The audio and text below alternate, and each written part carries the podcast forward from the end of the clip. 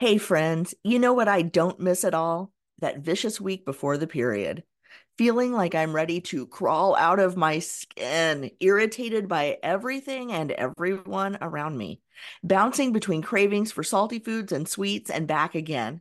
Now it's easier to manage PMS with Estro Control from Happy Mammoth.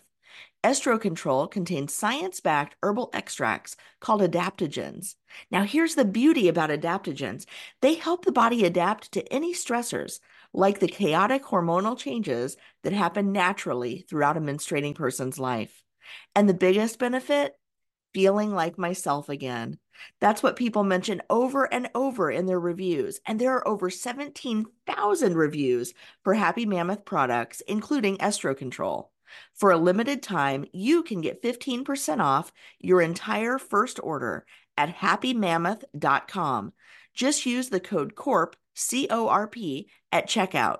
That's happymammoth.com and use the code CORP for 15% off today.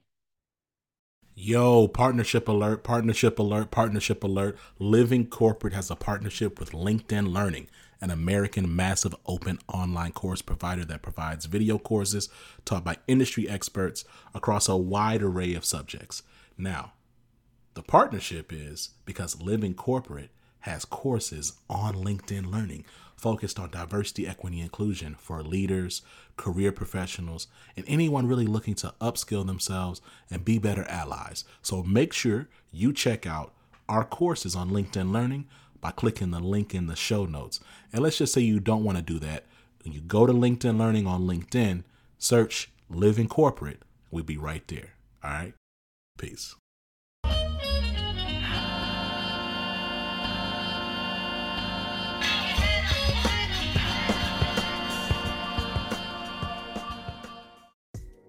What's going on, Living Corporate? It's Tristan, and I want to thank you for tapping back in with me as I provide some tips and advice for professionals.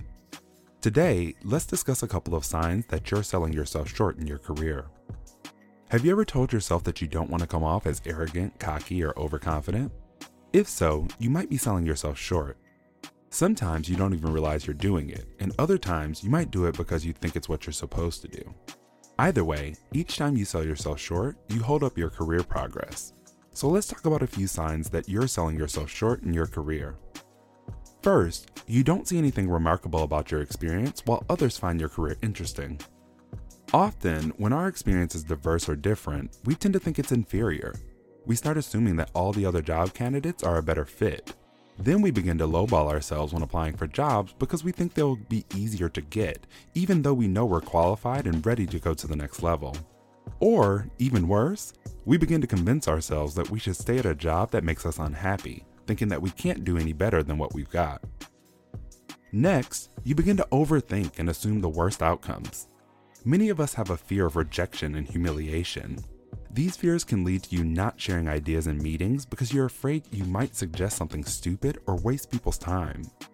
It can also lead to you simply going with the flow and never advocating for yourself and your needs because you want to ensure everyone else around you is comfortable. Another telltale sign is if you try to avoid talking about yourself, your qualifications, and your accomplishments, or you deflect when someone gives you a compliment or praise. If you spend most of your conversations trying to only talk about the other person or downplaying what you've done, then you begin to believe your skills, abilities, and accomplishments aren't worth mentioning or celebrating.